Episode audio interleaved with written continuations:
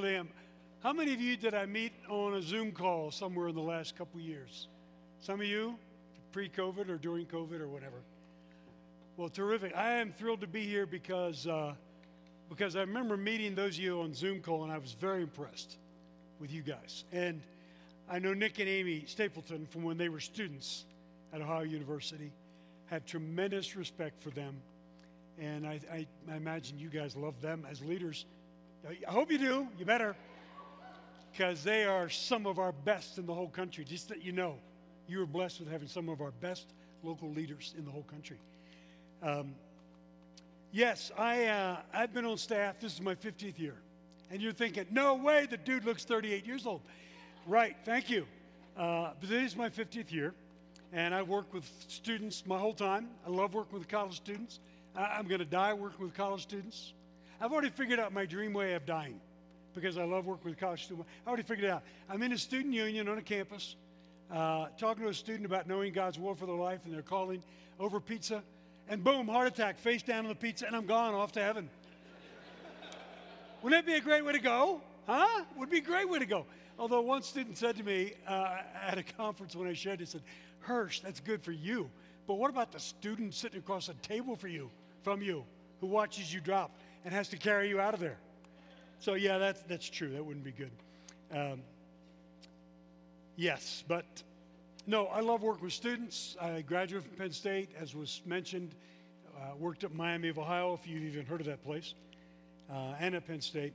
So, tonight, I would love to dive into a topic with you that uh, uh, I found everywhere I go, I speak on this topic. Students uh, really connect with it because it's so relevant to where we're living. I want to ask you this question How many of you have experienced uh, disappointment in life?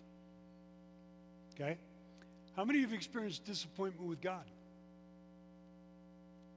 Because you came into the Christian life thinking certain things would work a certain way, and they don't always work out the way according to our expectations. We know what disappointment is it's unmet expectations, right? And sometimes God doesn't deliver quite as we think He should. Uh, I have two sons and two daughters um, who love the Lord, each uniquely serving Him in unique ways. Uh, but I have one son who is no longer with us. But before I get to that, we're going to talk about a life of entitlement. Should have mentioned that.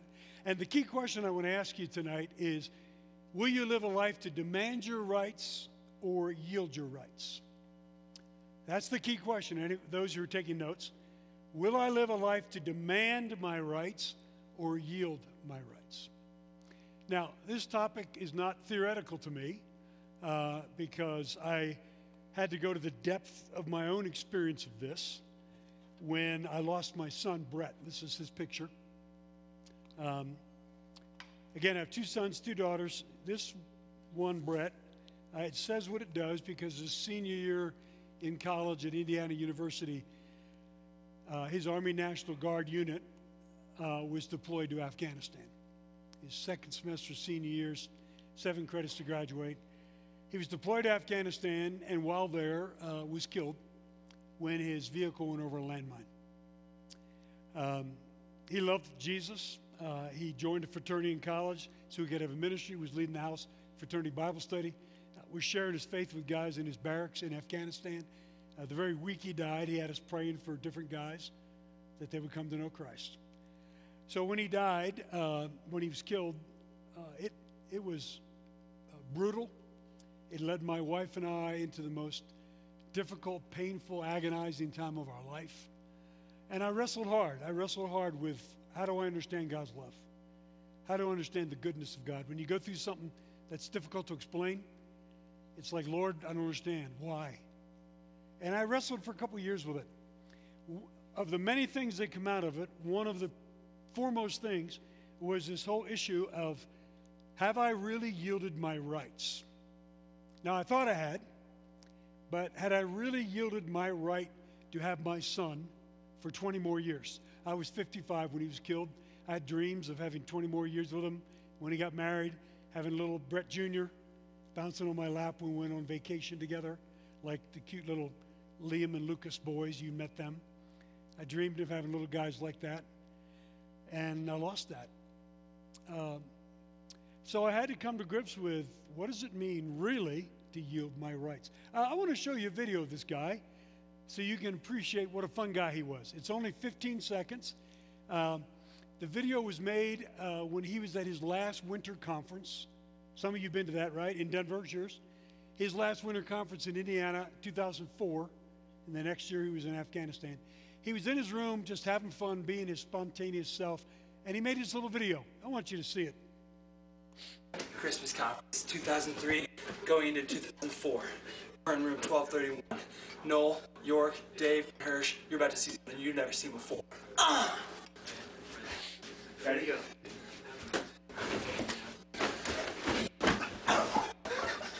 Right there, right there.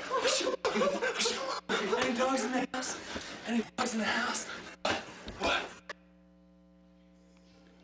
There you go. Sorry, ladies, I didn't warn you. It was four dudes in boxers. Hope you don't mind.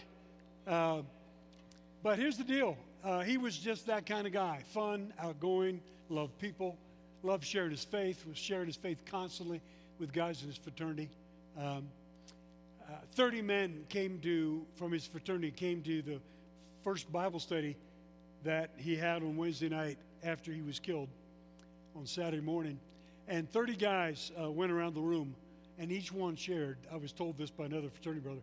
Each one shared about what they learned about Jesus from Brett. That's the kind of impact he had because he was committed to sharing the gospel. Well, hey, so we're going to talk about uh, what it means to yield our rights. We're going to look at this passage. Let me pray uh, with us before we go further. Holy Spirit, would you speak to us tonight? Would you teach us? Lord, uh, these men and women uh, are already committed to you, walking with you, have surrendered to you. Uh, so, Lord, I just desire to take them deeper in understanding that a life of surrender means yielding our rights. And I know their hearts are totally with it. They're, they're leading and involved in this ministry here on their campuses. And yet, Lord, would you take them to a deeper level of even understanding how to not be entitled? Teach us, Lord. I pray you will. In Jesus' name, amen. Hey, here's the passage we're going to look at. If you have your Bible, uh, you can look up here. You can cheat and look up here. But even better if you take your Bible or your cell phone and open it up because maybe you want to mark something up in the passage and get into the passage. But here it is. P, uh, Paul is speaking to the believers in Philippi, uh, a group of believers that he helped start, a new movement, church. And he gives them this exhortation. He says, Have this attitude in yourselves, which was also in Christ Jesus who, although he existed in the form of God, did not regard equality with God a thing to be grasped, but emptied himself, taking the form of a bondservant, being made in the likeness of men, and being found in appearance as a man, he humbled himself by becoming obedient to the point of death, even death on the cross. Now we'll keep it there, and let me explain his passage a little bit. Paul says, Here's the attitude I want to encourage you to embrace. He says, The attitude is the one that Jesus had. And he says that Jesus, although he existed in the form of God, did not regard equality with God a thing to be grasped. What does that mean? Jesus was fully God in the flesh. We know that God the Father, Son, Holy Spirit, fully God and yet fully man. It is not saying that he, he, did, he laid aside his deity. It's not saying that God taking on the form of his in his son Jesus that Jesus laid aside his divine attributes. He possessed all of his deity, all of his divine attributes. So, what is it that he laid aside? Not his attributes, but he laid aside his rights. He laid aside the things he was entitled to. I mean, think about it. Jesus was the most entitled person in all of human history, which we're going to talk about in a minute. And yet he laid him aside. He laid aside all of his rights, even to the point of his ultimate right to live by going to the cross and dying on our behalf. Okay? Now, what are some of those rights? Let me just mention a couple of them. Uh, first of all, his right to comfort. His right to comfort. Jesus came, and as you know, Scripture says he had no place to lay his hand, his head. He wasn't born in a palatial mansion; he was born in the manger. Right? Uh, his right to uh, respect and honor.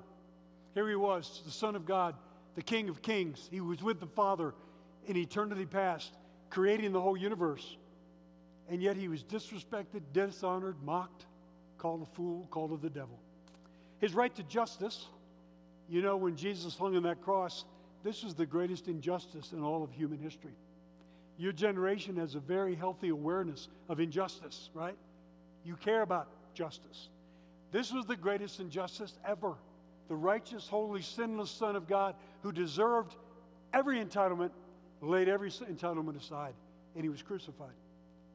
Injustice. His right to be understood, his own family didn't even understand him at first. His own brothers didn't believe in him. His right to life, you remember when he was in the Garden of Gethsemane? He said to the disciples as he was about to be taken away, he said, If I want to, I can speak to the Father, I can call down a legion of angels who will keep me from this cross. He had the authority to speak the word and be spared from going to the cross. But of course, he said, No, not my will, but yours be done, Father. He had his right to fellowship with the Father. Okay? You remember when Jesus was on the cross, he'd been in eternal fellowship with the Father and the Spirit all eternity. And that moment on the cross, when he hung there and bore our sins, God the Father had to turn his back on his own Son because of our sin was placed on him. The sin of every murderer, every rapist, every pedophile, every sin you can ever name was placed on Jesus, and the Father had to turn away from his own Son. So Jesus even gave up his fellowship with the Father when he took our sins. Now, was it easy for Jesus to yield his rights? No. He battled with this just as we do. Whenever you feel like, man, this thought of surrendering to Christ and yielding this right and giving up this, man, this is difficult to do. Watch what it says here in Matthew 14 about how Jesus himself, the Son of God, struggles, struggled like we do. Watch this. And they went to a place called Gethsemane, and he said to his disciples, Sit here while I pray. And he took with him Peter and James and John, and he began, now watch this, to be greatly distressed and troubled. This is Jesus, the Son of God. He experienced agony, sorrow. He was troubled in his soul. And going a little further, he fell on the ground and prayed that if it were possible, the hour might pass from me. And he said, Abba, Daddy, Father, all things are possible for you. Remove this cup from me. He's saying, Oh, Father, if I didn't have to go the way of the cross, he knew what he was heading into. He knew what the Father was asking him to do, how horrifying, the, the amount of suffering he was about to go through. He knew it. And he said, Oh, Lord, if I didn't have to, but not my will, but yours. So Jesus knew what it meant to wrestle with what God asked of him. Now, I want to watch you, I want to show you a video clip. Uh, from The Passion of the Christ. How many have seen it? Came out like 20 years ago. And it's not exactly the kind of movie you buy on a Friday night and have popcorn and just have a good time with. It's a difficult movie. I want to show you one scene, and I'm not showing this scene to play with your emotions, but I want you to see the scene because we all say you know, many times, well, Jesus died for my sins. We cognitively know Jesus died for my sins. But I want to suggest we need to feel at a gut level what Jesus went through in that cross, how he suffered for us. He suffered in a way that we deserved to suffer. I want you to watch this clip, and it's hard to watch. You may want to turn your head away. You can if you want. But I encourage you to engage with it and wrestle with the fact this is what my Savior did for me. Okay? So let's watch this.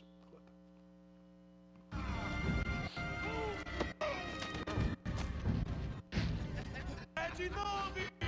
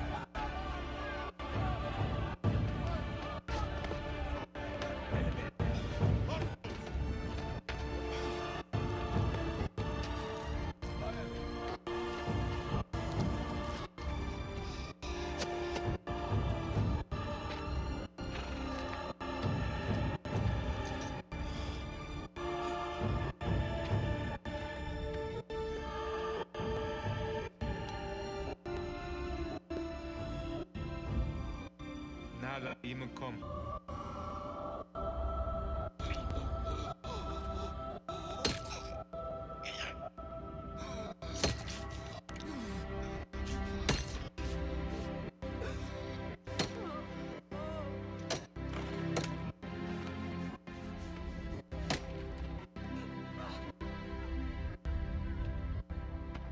Férios.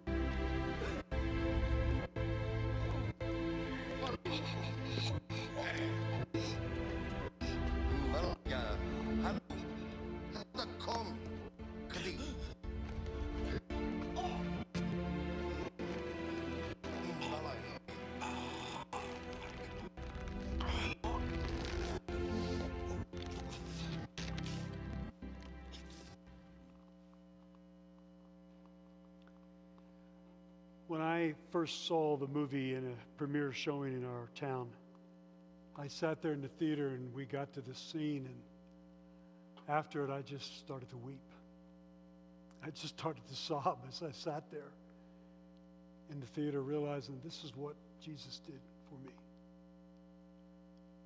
I sobbed. I, I, Lord, I deserved to be on that cross. I should have been nailed to that cross for my sin. Jesus, you went through that for me.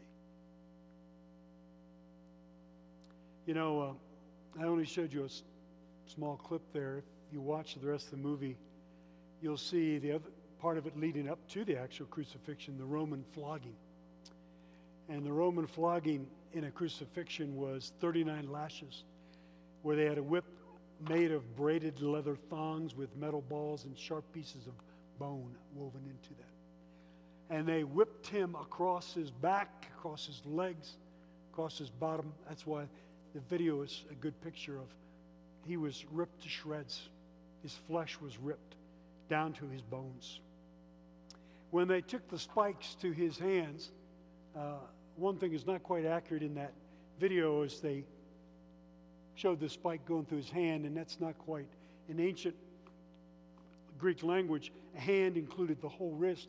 That spike would have been driven through this part of his body where the nerve comes right down there.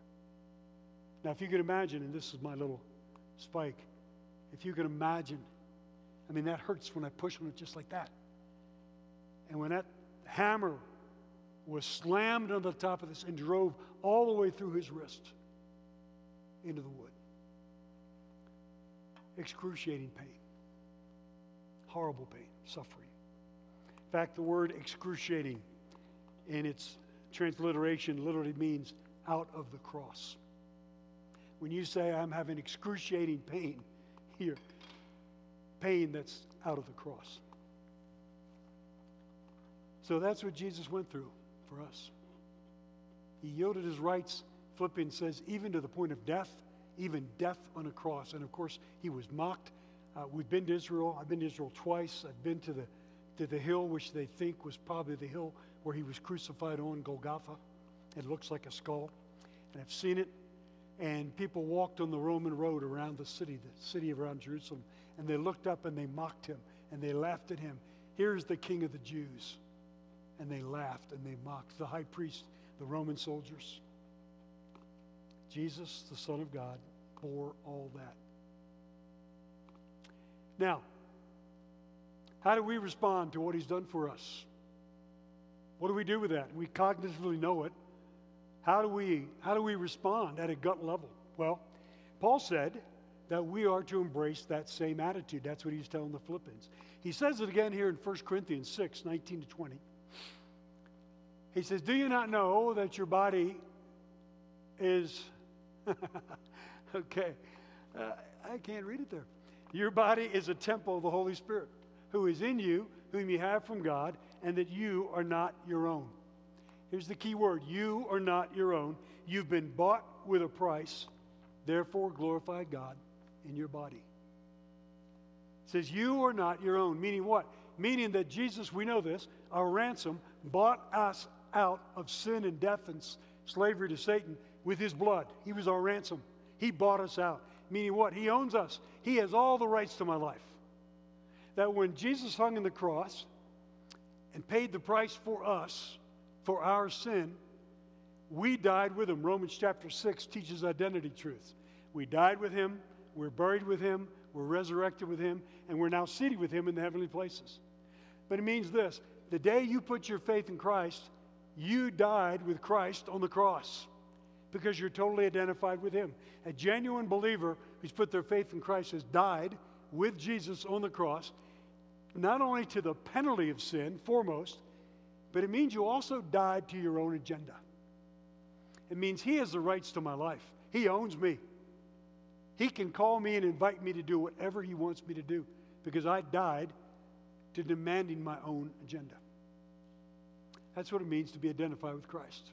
He's Lord, Savior, and Lord. Now, let's talk about what are some of the rights that we uh, have learned or have been taught to believe that we are entitled to. What are the things um, maybe that you struggle with most yielding your rights to? And di- rather than me talking about it, I want you to turn to your tables. We'll take a couple minutes, just a couple. Turn to each other table and share with each other what are some of the rights that you most often wrestle with, the entitlements you've learned from your culture you think you have, or if you're not sure what they are, when do you get annoyed and upset when something is violated, a right is violated? Okay, turn to your neighbors and just interact with on that for a couple of minutes. Will you do that?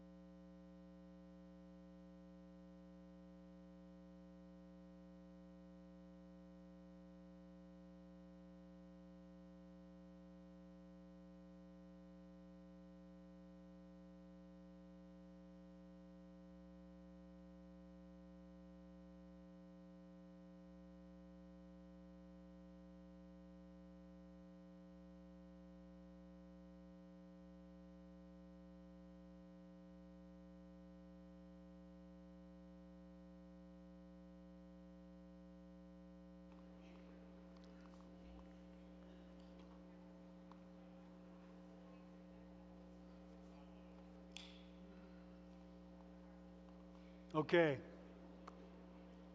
I only gave you a couple minutes, but I want to be sensitive to your time this evening. Let me share with you a couple of rights uh, that I want to mention that you probably mentioned around your table. Let's uh, let me mention a couple. Uh, right to my own time and privacy, right? Right to my time, privacy to do what I want to do. Which, by the way, you already know this because many of you are investing significant amount of time in this ministry. Many of you are serving as leaders, leading Bible studies, sharing your faith, helping run the movement. So you already are yielding that right to your time and privacy, right? You know, following Jesus and giving my life in service to Him on campus means, you know, guys, maybe I don't watch, maybe I don't play video games 20 hours a week, right? I maybe have a few less hours on doing video games to, to serve Jesus. Now, maybe, maybe you guys don't play video games. You guys not play video games here in Colorado? You do. You spend all your time hiking the mountains. Video games are okay. No, you do. All right. How about this one? A right to convenience and comfort. Anybody mention this one? Right to convenience and comfort. I like to be comfortable. I don't like to be inconvenienced. Uh, how about a right to recognition and respect? Anybody? You want to be respected, highly thought of on campus, which is why why some students don't involve themselves in the Christian movement. Because let's face it, you're not going to get written up in a school newspaper and highly esteemed and honored via, by being a committed leader and Cru. You got to do something else athlete, student government, something to get respect and honor. Right to be appreciated. You want to be appreciated for even your labor within the ministry. Sometimes we don't get the appreciation we think we're entitled to for our service. Right to be in control. Okay, who are the control freaks in the house? Let me see your hands. A few of you, you like to be in control, right? And this idea of laying aside my right to be in control is like, ouch. Because, Lord, I want to call the shots, what I do. Yeah. Uh, just a few you raised your hands. The rest of you are liars. Fine. I get it. Uh, right to acceptance and approval. Is that a big one for anybody? Uh, does that hinder you from sharing your faith sometimes? You know, I want so much to be liked and approved of that I don't take that step of faith to share Jesus because I might lose my entitlement to be respected. Yeah, that's a very real thing. Right to be treated fairly, to justice. Let me just say if you walk with Jesus, you will be treated unfairly at some time in your life. You will be. Because following Jesus means I'm going upstream against the culture which is going this way. So you will be treated unfairly. You will be persecuted. Yay, isn't that great to know? Yeah. Right to good health. Hey, let's talk about uh, rights to your related to your future calling, to what you do post college, because that's always a big deal. You know, one of our rights related to our future is autonomy. Again, the control issue.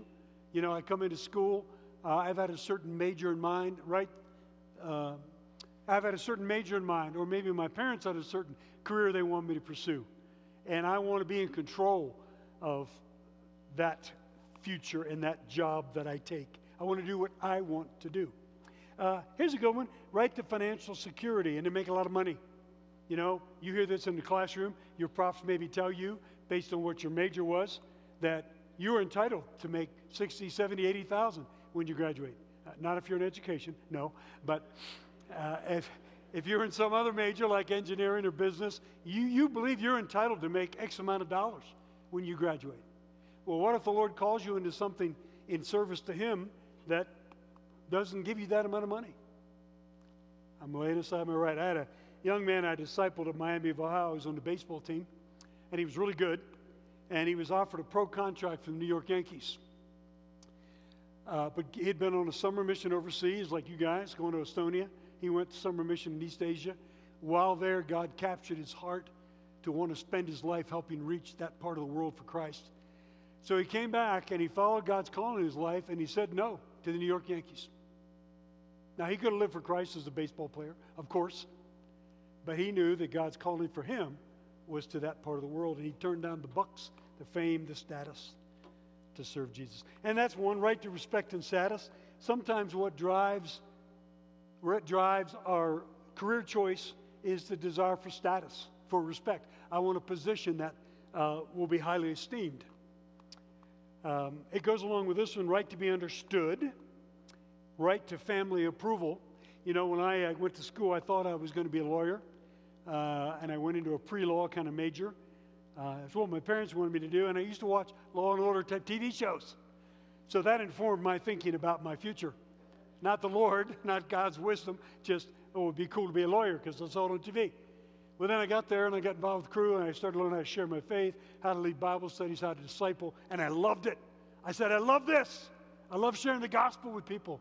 I want to do this not just part time on the side, I want to do this 40 hours a week, 50 hours a week. Disciple men, share the gospel. Wow, this is great. And so I, I changed my major and I didn't pursue a career in law, much to the chagrin of my parents. So after my, in my junior year, when I went home and, and said, you know, I don't think the Lord is leading me to a career in law, He's leading me to into vocational ministry. Uh, they weren't excited about it. That's not what they spent their money on to send me to college. It was not prestigious. How are they going to say to the neighbors out on the sidewalk, My son is a lawyer? Well, no, my son works for a, nonprofit campus ministry. What the heck is Cru? Is it a fungus in the bathroom? What is Cru? I don't know what it is. How do I explain that? And you know what? I had to make a decision. Am I going to follow God's call in my life, or am I going to live out the entitlement of having mom and dad and their approval? Having mom and dad say, We're so proud of you, son, which they never said. Because they chose a career that was not what they wanted. I had to lay aside the right to family approval. Here's one you're not going to like right to relationships and marriage. How about that one? We like that one? Laying aside my right. Let me ask you how many of you are tired of going to somebody else's wedding? How many go to somebody else's wedding? You sit there, this is crap. I'm so tired of this. Lord, I want to go to my own wedding. What the heck? I'm tired of going to my friend's wedding. When do I get to go to my wedding? Right? Because we assume we have that right. Now, the good news is probably the majority of you will be married because marriage is the norm. And yet, there's some who we called to a wonderful life of singleness because that is a wonderful way to live out their commitment to Christ. But it's yielding my right to do that. Right to a long life. Last one I'll mention. And of course, that's where rubber hit the road for me with my son because he was only given 23 years, not 70. I haven't been able to enjoy him for the last 17 years. Can't wait to see him in heaven. That's why I'm ready to go anytime. Can't wait to see him again. Now, I want to show you a diagram that is a visual picture of everything I've said. And this is profound. This explains my PhD in physics right here, which I don't have. When I yield my rights to the Lord, I'm saying, Lord, you died on the cross for me. I'm identifying with you. I am so grateful for what you did for me. I yield my rights to you, and whatever privileges you want to return to me, I will be so thankful for. See, there's a difference between rights that I demand and privileges I'm grateful for. And we get them confused. And what God is calling us to do out of our love for Christ and our identification is to yield those rights and let Him return whatever privileges privilege of marriage, privilege of high paying job, whatever. Here's the thing I've observed in 50 years of campus ministry. This is another profound statement that explains my other PhD in literature. No, Christians who yield their rights make a difference. You say, Hirsch, that's not very profound. No, it isn't.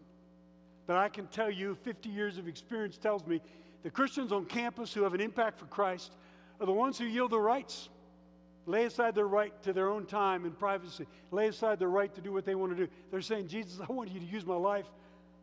I lay aside my right. They're the ones who make a difference. And the Christians who don't become part of a movement and don't spend their time invested for Christ, they make very little difference for Christ because they're too self absorbed, too caught up in their own little entitled life. Right? Now, here's what I'm persuaded of because this is true, I think your generation has the potential to accomplish something that no generation in all of church history has yet accomplished. What am I talking about? We know the Great Commission was given to the early disciples, right? To Matthew, James, and all the boys, and many of the women, right? Jesus gave them the Great Commission, Matthew 28, saying, Go into the world, make disciples of all the nations, of all the people groups on earth. He passed that baton to each generation. They passed it on to the next, to the next, to the next. In Matthew 24 14, when Jesus was answering the question of the disciples, Lord, what, the, what are the signs of your coming? What is the end of the age? And he gives them some signs about when he will return. And the signature sign in that whole group is in Matthew 24 14, where Jesus says, And this gospel shall be preached in all the nations, to all the peoples, and then the end shall come. So he's saying the generation that takes this baton, that is the last generation, will be the one who finishes the mission, who lays aside their rights and goes to the world with the gospel, to Estonia and everywhere else, and gets the gospel to all the earth. That generation will finish the mission, and it will herald the return of the King, of the return of Christ. I am persuaded that your generation, very possibly, now I don't know this for sure, but very possibly could be the ones who finish the mission. In fact, so much so, I wrote the book, which you mentioned earlier. I wrote this book called The Finishers. And the whole thesis of the book is why your generation could be the ones who finish the mission. And why it could be in your lifetime, and what it's going to take for the college students of this generation to be the ones who finish it. It's really my best teachings from the last 30 years on what it's going to take.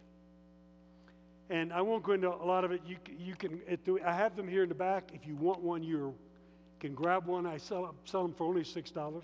You don't want to go to the website, go to Amazon and get it. You'll pay 12 bucks. Um, I'm happy for you to have one for only six bucks. You can use Venmo if you want, but feel free to grab one. But I go into what are the reasons, and that has to do with the church has grown and swung all around the world. Uh, financial resources are greater than ever in our time to finish the mission. Transportation, we can be around the world in half a day. And furthermore, technology. You know this, right? We have a technology in your generation that we've never had before. I mean, we can send videos across the world. The Jesus film is now translated into nearly 2,000 languages. Wycliffe, Bible translators, eh, by the year 2033, hopes to have a translation in every people group on the planet. Technology makes so much of this possible. I mean, could you imagine what the Apostle Paul had done if he'd been on Facebook or if he had had a Twitter account? I mean, you wake up, or an Instagram, you wake up one day, you get an Instagram from Paul, and he says, here's a picture of he and Silas. And it says, uh, Silas and I in prison in Philippi for preaching the gospel. Earthquake happens, jailer comes to Christ, hashtag, prison life has its benefits. You are living in possibly the greatest generation in human history because you could bring human history to an end and usher in the return of the King. That's the privilege you have to be a part of. If you will yield your rights and not demand your rights. All right? Can I conclude with a couple pictures of a few people that I've had the privilege of watching yield their rights and make a huge difference? Here's my son, who you saw earlier, picture of him in Afghanistan. He influenced so many guys in his fraternity, in, in the military, um, because he was constantly walking around his fraternity, reaching out to guys dying to self, yielding his rights. This is Dan, next picture. Dan went on to medical school after Miami, um, finished his residency, and had a passion uh, to use his medicine overseas. He could have started his orthopedic practice worth a couple hundred thousand bucks a year, but he called me and said, Hirsch, I got to go to the world where they've, a part of the world where they've never heard about Jesus. I just got to. He joined a uh, medical missions ministry and he's practiced orthopedic surgery for 20 years in Kenya. Healed the bones of Kenyans and trained African nationals who came from all over the continent in orthopedic surgery and in evangelism and discipleship.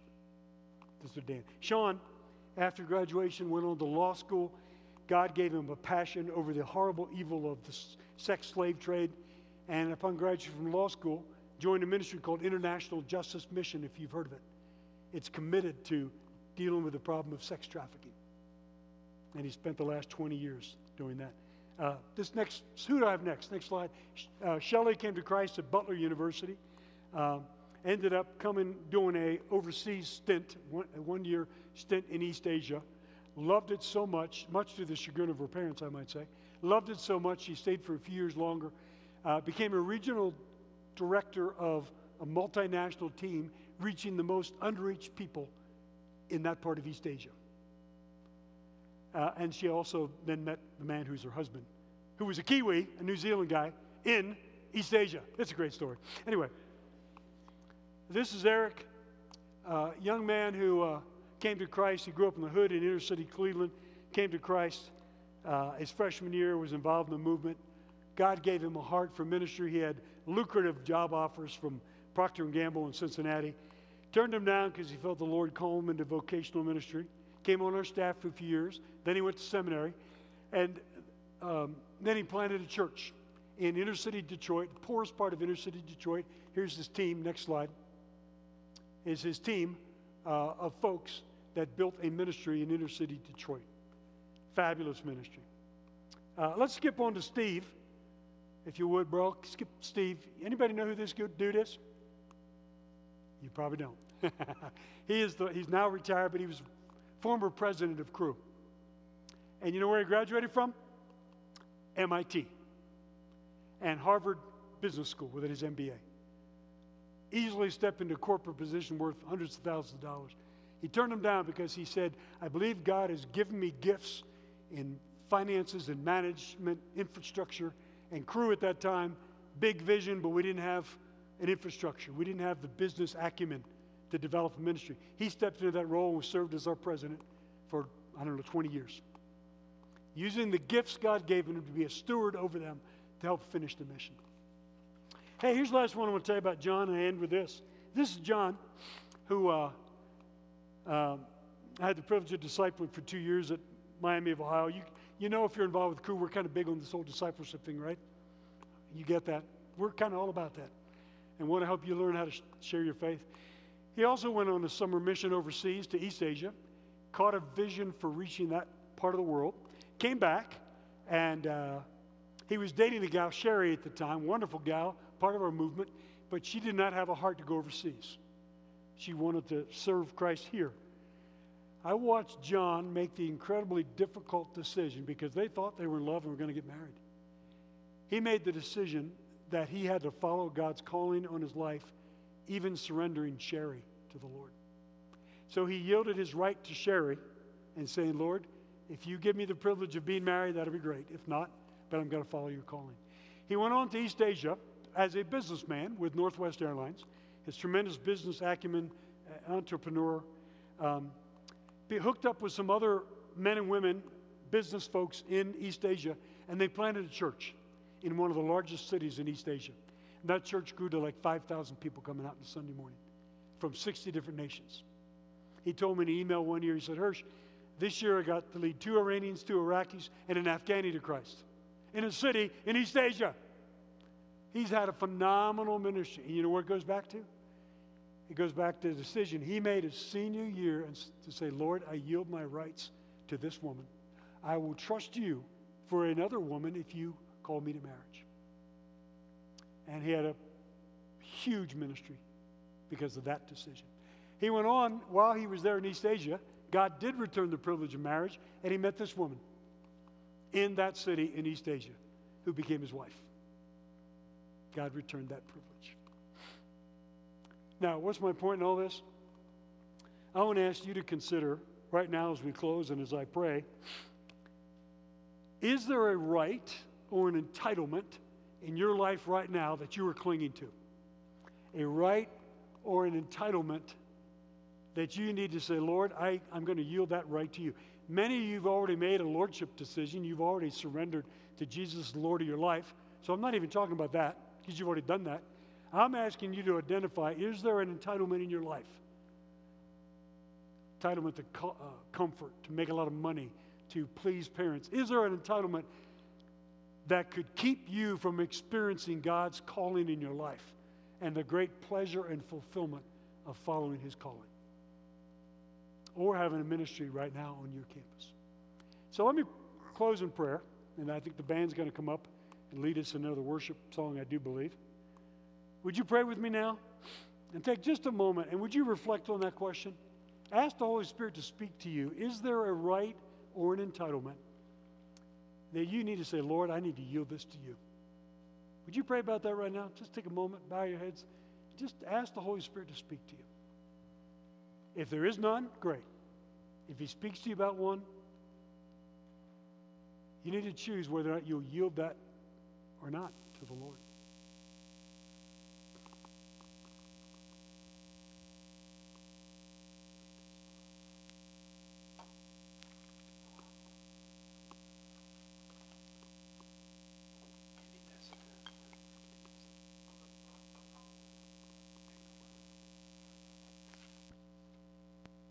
Thank you, Jesus, for what you did for us on that cross.